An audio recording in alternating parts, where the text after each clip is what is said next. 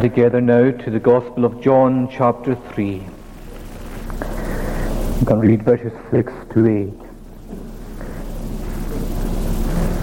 That which is born of the flesh is flesh, and that which is born of the Spirit is spirit. Marvel not that I said unto thee, Ye must be born again. The wind bloweth where it listeth, and thou hearest the sound thereof, but canst not tell whence it cometh, and whither it goeth. So is everyone that is born of the Spirit.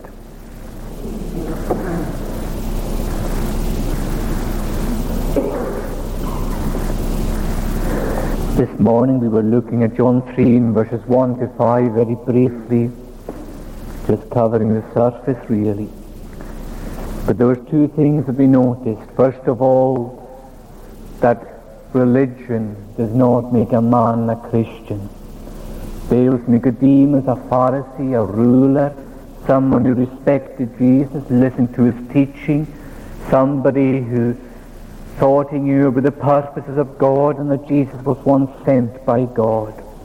He was a man, we were saying that if he were among us, we might have been tempted to welcome him to the Lord's table simply because of his religion. But no amount of religion can make a man a Christian. What there needs to be is regeneration. Not religion, but regeneration, a new birth. In order to be a Christian, in order to enter heaven, you need to be born again. And there is no exception whatsoever. No one is exempt. He must be born again.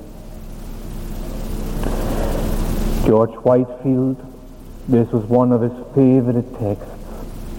He used to preach on it again and again and again. Except a man be born again, he cannot see the kingdom of God. He must be born again.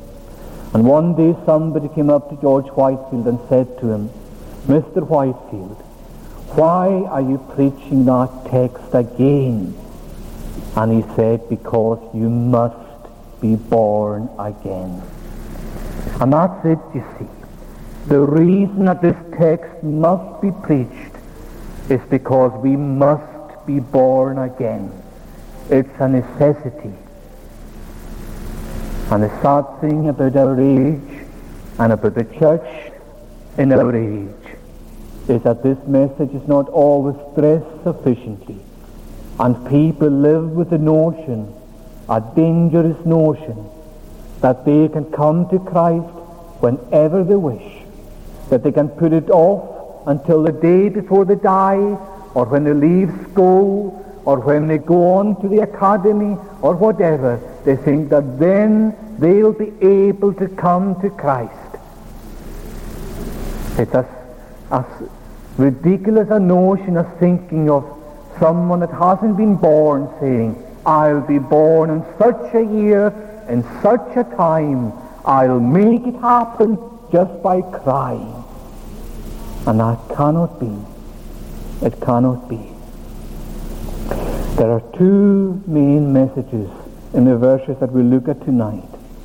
First of all, the weakness of the flesh. And then secondly, the power of the Spirit. First of all, then the weakness of the flesh. That which is born of the flesh is flesh. There's a limit to human ability. And there's no doubt about it if we were to compare ourselves with some of the other life forms in creation, then indeed we have great ability. We have more ability than a tree, more ability than a sparrow, more ability than a lion, more ability than an eagle. We have more ability than all the animals in the world put together. We can form things, we can make things, we are technologically superior, we can compose poetry, we can make great epics, we can dramatize all these things. We can speak great oratory, we can go to the furthest reaches of the world, we can head out into outer space, we can go and probe and measure the universe to our own mind. Yes, we can do all these things. We are really a very able people. But there is a limit to our ability. Because that which is born of flesh is flesh and only flesh. There is a limit. Just like water, it can only reach its own level. Left to itself, it cannot reach any other level. If you add a pump to that water, it can do greater things. But on its own, it can reach its own level and no further. And it's the same with flesh. Flesh can do much, but there's a limit to what the flesh can do. There's a limit to what human beings can do. A limit to what man, woman, boy or girl can do. Why? Because we're weak and we're impure. That's the two things to remember about flesh in the Bible. The Gospel of John normally emphasizes the weakness of flesh. And Paul in his epistles emphasizes the impurity of flesh. Man then is weak and man is impure. And because of his weakness and his impurity, there are limits to what he can do. And one of the things that flesh cannot do is deal with sin to God's satisfaction. Now note these last words, to God's satisfaction. Flesh can deal with sin often to man's satisfaction. We can dress it up. We can put a cloak over it. We can learn to live with it. We can learn to quench the arrows that seem to strike from our conscience. We can learn these things to satisfy man. I have no doubt that there are people here who are convinced that they are sinners. And yet they have this ability. When they go out of the doors of the church, no matter what sermon was preached, no matter how searching into their spirits, that they are still able to cope with their sin, to deal with it by making resolutions, and so on. Yes, but you can never deal with sin to God's satisfaction. That is not something that's in our power to do. We were born in sin. We all have original sin from the moment we were conceived and brought into the world. And together with that original sin, we have actual sins that we have committed. And these two we cannot deal with. We cannot remove them. We cannot cover them. We cannot forgive them. Sin stands between us and God.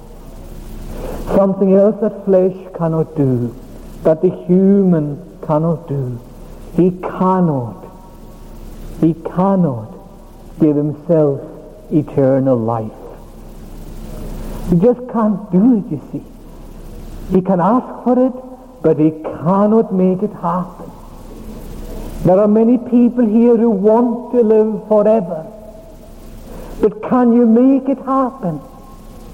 No. The cemeteries are full of a testimony to our limited ability. We cannot deal with sin. We cannot gain eternal life. We can't do these things. Why? Because of our weakness and because of our impurity. You cannot bring clean out of an unclean. It is not possible. You see, Flesh is only flesh. Doesn't our generation need to remember that? In a day when they're somehow trying to build themselves up, put themselves in front, almost as if they are, if they believe in God at all, as if God is just a little notch higher than they are. They say, yes, we're flesh, we are human, but they say it with that kind of boastful pride, we are human. When the Bible says, you're only flesh. And that which is born of flesh is flesh. There's this massive gulf between us and God that nothing in our flesh can ever master. Put it this way, just take it down to a, something to apply to our own situation. We want to evangelize Dingwall. We want to reach out to those poor people the, who are living in these houses. Very bonny houses, some of them. And they're there inside tonight watching their TVs or reading their papers or whatever. Some of them will be in a social club. Some of them will be here and there. But they're not listening to the gospel. We want to reach those people. Some of us have a burden to want to go out among them. We want to evangelize them. We want to see them converted. Danger that we try to do it in our own flesh. But we try to do it resting on our own ability. Outreach Sunday School. We want to see people come. We want to revitalize it. We want to reach out to the young people before they grow up hardened. We want to reach them so that if nothing else we could shape the morals of our generation to grow up in Dingwall. Danger that we could try to do it resting in our own flesh, on our own ability. We want to raise our children in the fear and in the knowledge of the Lord. We want them to have Christ as a Savior.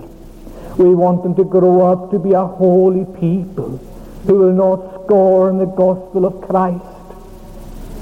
Danger that we could try to do it resting on the flesh.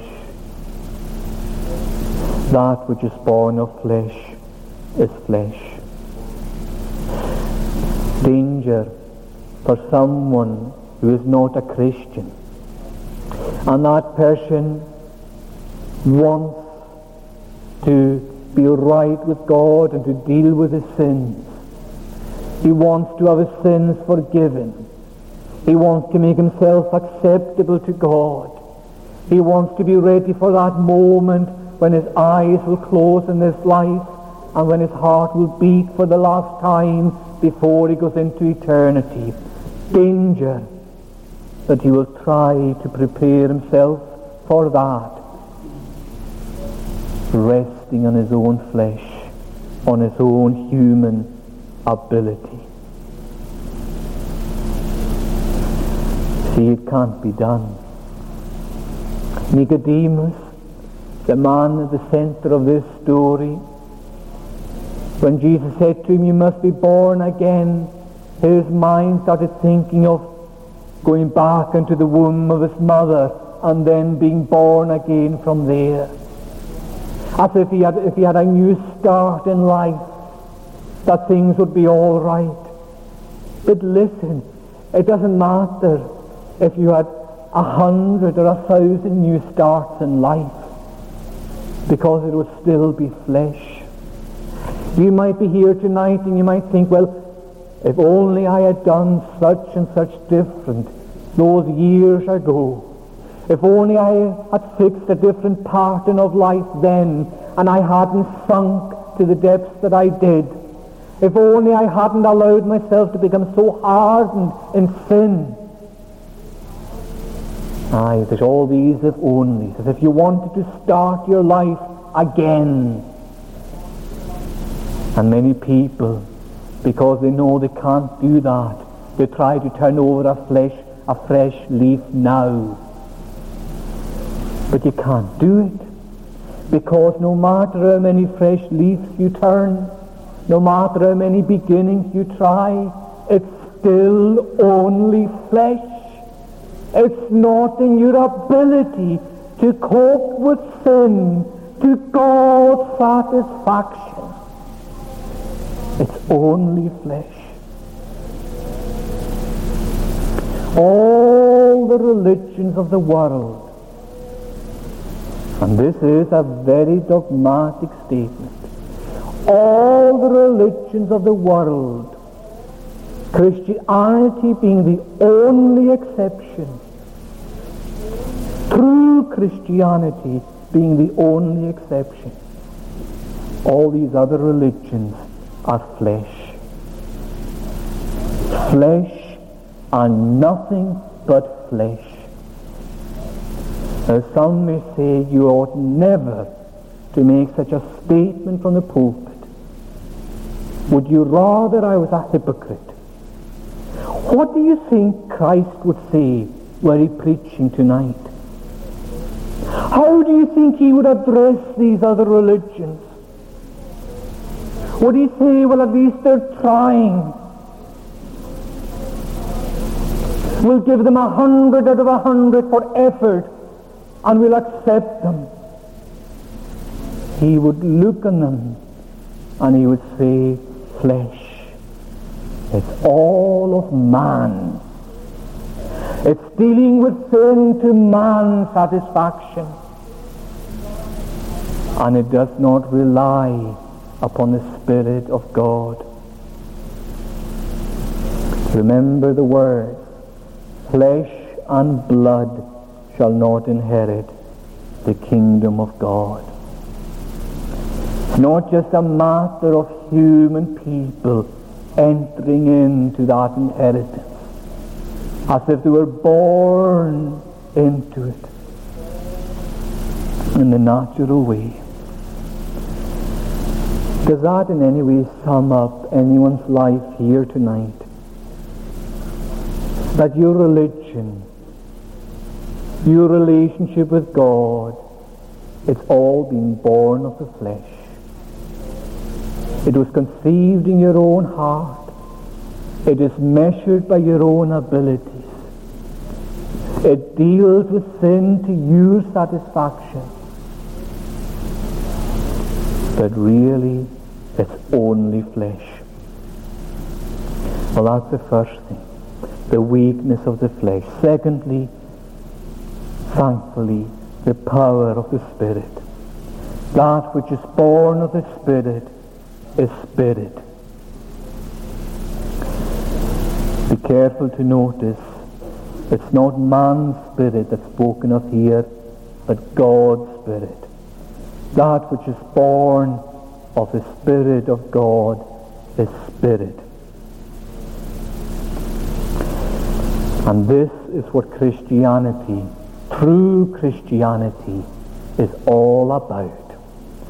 It's not about the religion of the flesh. It's about the religion of the Spirit. It's not about something that was conceived in man and that strives to reach a ladder going up to God. Christianity is about God doing something in man that makes man right with God. That which is born of the Spirit is Spirit. What does the Spirit of God do in this context here? First of all, remember that the Spirit is the one who creates. He creates. Remember when the, in the beginning the heavens and the earth were created. And by these heavens and earth they weren't all the way we have them just now. They were without form. They were void. They were in the darkness. And there you have the Spirit of God hovering over the waters.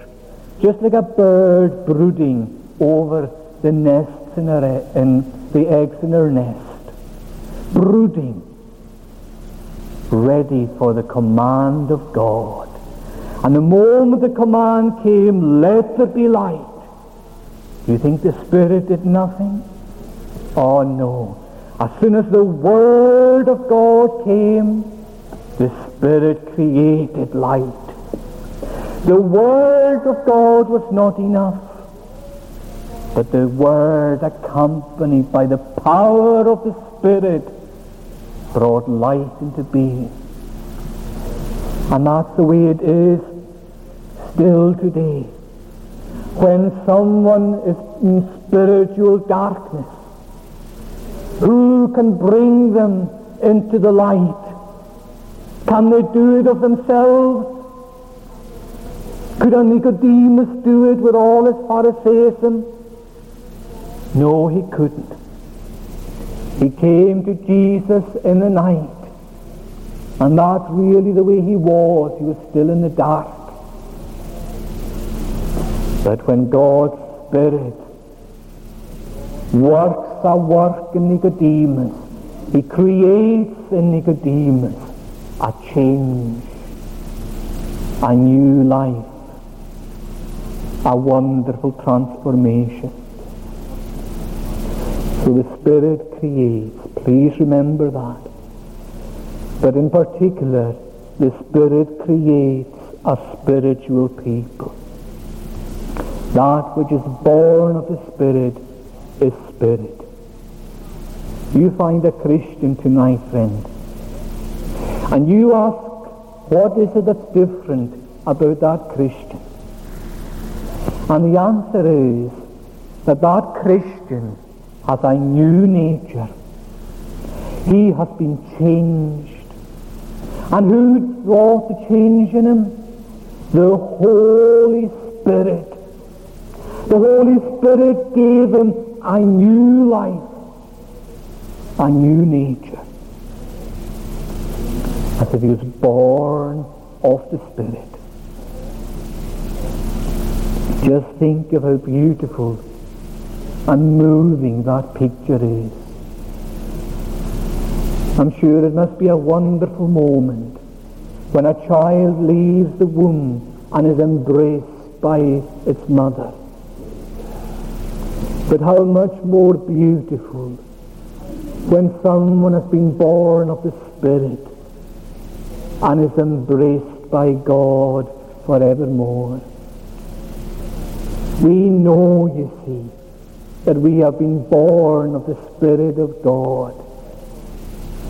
We know because we are a spiritual people. We first of all have spiritual discernment. Remember, we read these words in 1 Corinthians 2, words that are often misquoted. Eye have not seen, nor ear heard, neither have entered into the heart of man the things which God hath prepared for them that love him. There's God saying, I have prepared something for those who love me. But he says, I have never seen it. Ear has never heard of it. The heart of man could never conceive of it. So people say, that means we don't know but then God says, that God has revealed them unto us by his Spirit. The same Spirit who lives in the heart of God, who knows God exhaustively, is the Spirit who gives us birth and brings us a knowledge of God and of what God wants to give us. That is the work of God's Holy Spirit. He gives us discernment so that we might know the things that have been freely given us by God. Can I speak to the Christians? Christian people, there was a day when you were in darkness. There was a day when it mattered little to you what was preached in the pulpit. There was a day when really your heart was not moved with spiritual thoughts. But tonight, is it not true that you see the world so differently? You look upon the sinner who is unconverted, and you see him as a tragic case. You look upon a person who is brought to Jesus Christ, and you rejoice over him. You read of a Christian dying, and you're still able to have hope in the midst of your sorrow. You're confronted with temptation, and you seek to overcome it. You want to tell others about Jesus. Why, why do you do any of these things? You never used to. It's that the Lord gave you spiritual discernment and you see things so differently. You see the kingdom of God. And do you know how you see it? You see it the way the Spirit of God sees it. Not with the same completion or perfection, but it's as if the Spirit is pointing things out to you in the kingdom. He's pointing to the beauty of the Christian, to the beauty of King Jesus, to the preciousness of the forgiveness of sins, to the marvel of justification by faith, to the wonder that you will be in heaven one day. He's pointing out these things to you, and you can see them. You never used to, but now you do, because you have been born again of the Spirit. Surely you would never say, it was the flesh that taught me these things. Surely you will not say that you learned these things with your own academic bent of mind. You don't educate people into Christianity. That was a great failing in the 19th century missionary movement. You cannot educate them into Christianity. It requires the Spirit of God to change them. Not only spiritual discernment, but spiritual reception. If you're born again, what do you do? You enter into the kingdom of God and you share in the blessings that are given to you there. You know, when you're born again, you're never outside the kingdom. Everyone who is born of the Spirit of God sees and enters the kingdom of God. There is no one who is born of God's Spirit and remains outside of the kingdom of God. Why not? Well, when you're born of the Spirit, the Spirit does to you what it did to Christ. Remember what the Spirit did to Christ in Mark 1? The Spirit came upon him and thrust him into the wilderness.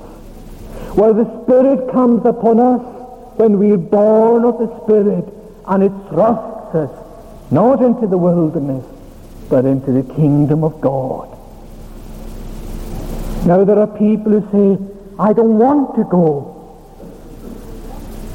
There are times, my friend, when people can be reluctant converts. At least if you go by what they say. Trouble is, I don't go that much by what people say these days. If God's Spirit does a work in your heart, you have a desire to go into the kingdom. And you can't stay out.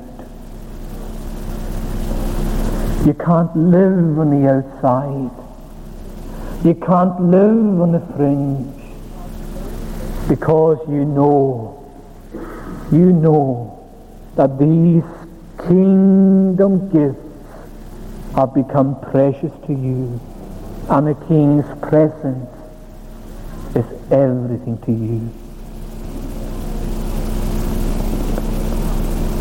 Who made that change? It was the Spirit of God. Gave you that spiritual discernment and then enabled you to spiritually receive the call of the gospel, the teaching of the cross, and then you put your faith in Christ and you repented. The Spirit gives life. The flesh profits nothing, but the Spirit gives life. It's a definite change. It's an irreversible change. It's as irreversible as the incarnation of Jesus. You know the Spirit created a body for Jesus. Flesh didn't produce it. It didn't come from Joseph. That body of Jesus was created by the Spirit. And nothing could change it. And it's the same with those who are born of the Spirit. They are creations of God's Spirit, a definite creation, an irreversible creation. Same as the resurrection of Jesus. The Spirit of Him who raised Him from the dead. The Spirit raised Him. He will never again die. The Spirit glorified his body. It will never enter humiliation again. It's irreversible. And so it is with Christians. The work that God does in them, it's definite. It's irreversible. He brings them to be born again of the Spirit. And whoever is born of the Spirit is spiritual. You cannot be anything else.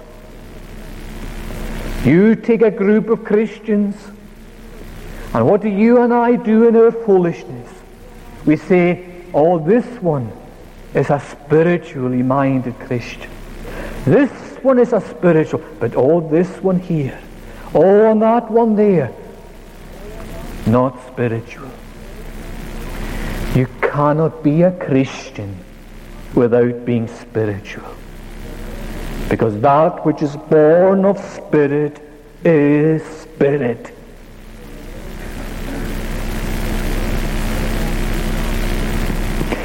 Thirdly,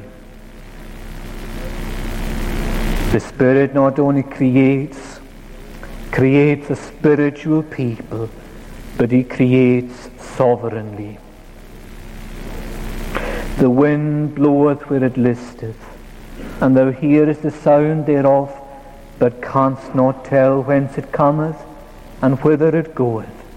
So is everyone that is born of the Spirit.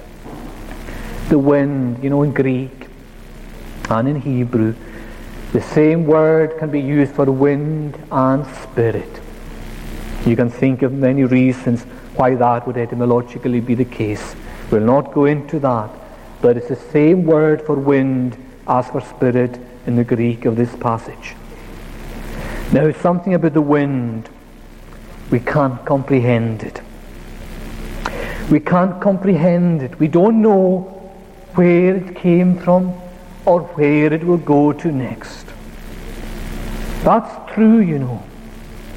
We don't know exactly where the next development and weather pattern will be. We can watch it forming. You can see that on the weather forecast chart on the television. They so proudly show you this nice swirling thing that's always coming in from the Atlantic towards us. But they can't tell when it will happen, when it will begin. They have no idea when that wind will form and where it will blow, where it will go next.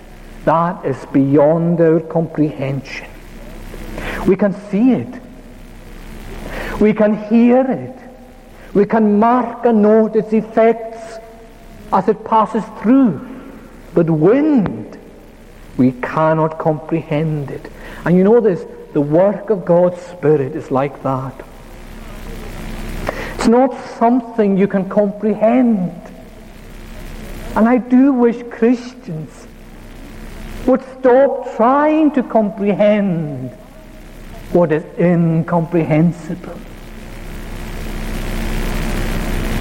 You might try to look back and find a reason why you were converted.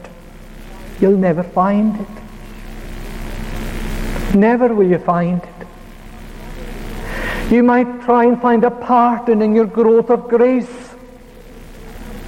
As if you were able somehow to measure the relationship between a sermon and your growth as a Christian. There is a link, but you can't measure it.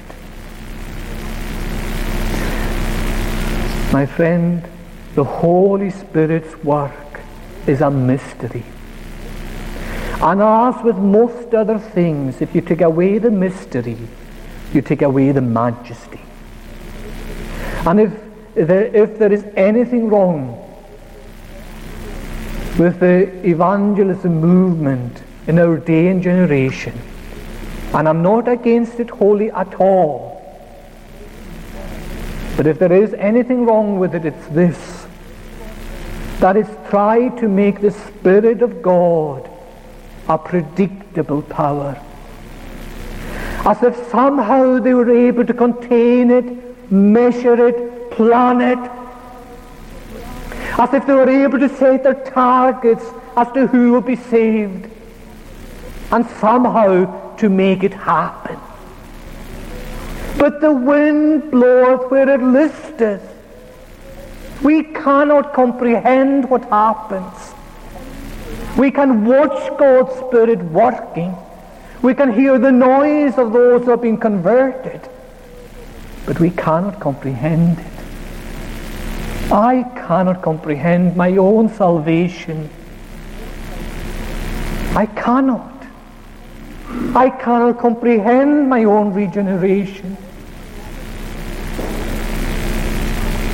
And let's be very careful that we don't ever take that kind of fleshly addition into our evangelism that one and one makes two. It doesn't work that way. Because God, when He works, He doesn't begin with additions. He doesn't add anything to our work. He begins his own work. That's the first thing. God's Spirit is so sovereign in His work that we cannot comprehend it. It's beyond comprehension, but it's also beyond our control. The wind bloweth where it listeth, where it wills. Can anyone change the storm of this morning into the calm of this evening. Could anyone have diverted the wind away from the British Isles? Could anyone somehow have shouted to the wind, blow the other way? Couldn't happen. And yet sometimes we think we can do that with God's Spirit as if this great divine person was at our beck and call, as if we could say, convert that person, convert this person, change him, change her. Like the nonsense of people who would advertise revivals to begin at 6.30 on Saturday evening. Okay, they might be meaning no more by that than evangelistic meetings. But what a misuse of the word. What lack of discernment that lay behind it. The kind of people who advertise healings and healing meetings. And they say, you come tomorrow evening You come to this big stadium. You bring all your old folks. You bring the people with MS, bring them onto the stage. They will be healed. Who said? Is the Spirit at our beck and call? He is not. He is God. And whatever we're planning, let's be careful to leave God to do His work. We have to be humble before Him.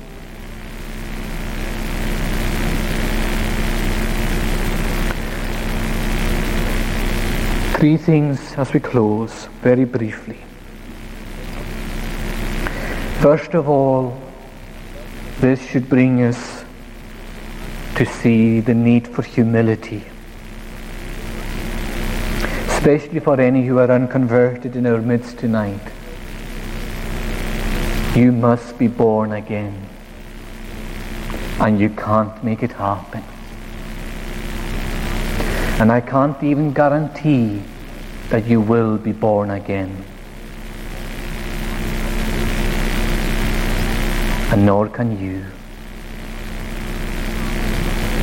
But I know that if you are to be saved, you must be born again. Nothing less will do because there are no works that you will do that will be so good that God would owe you eternal life. Nothing. God owes you nothing. Indeed, you are infinitely in the debt of God. And surely that should humble us and surely should humble you, lost sinner, Christless sinner. Surely you realize that you cannot save yourself, and you cannot choose the time, and you cannot choose the place, and you cannot choose the method. You cannot do it. All you know is that you be born again. Go to God in your emptiness, in your fear that you'll be left behind. Some of us had to do that. We were afraid that we were becoming so hard. We were afraid that we would one day be lost. That God had passed us by. What a fear can come over a man or a woman or a boy or a girl when you think God has passed you by and that you have no right to say to him, You've got to come back. You've got to come and save me. My friend, you could be lying in your deathbed, loaded with sin and iniquity, ready to walk into the presence of God knowing that you're not ready. And you can't say to God, God, you've got to change me. You've got to give me this eternal life. You've got to deal with my sin. God does not have to save one sinner in this church tonight. He doesn't have to. He does not have to. And we must respect the glory of God and we must not make the gospel something that man can pick and choose. I believe in the free offer of the gospel with all my heart, but not at the expense of the glory of my God. God does not have to save you. And I hope that this will get through to you so that you will feel empty that you will have that complacency taken from you. That thought that's so dangerous that says later. Humility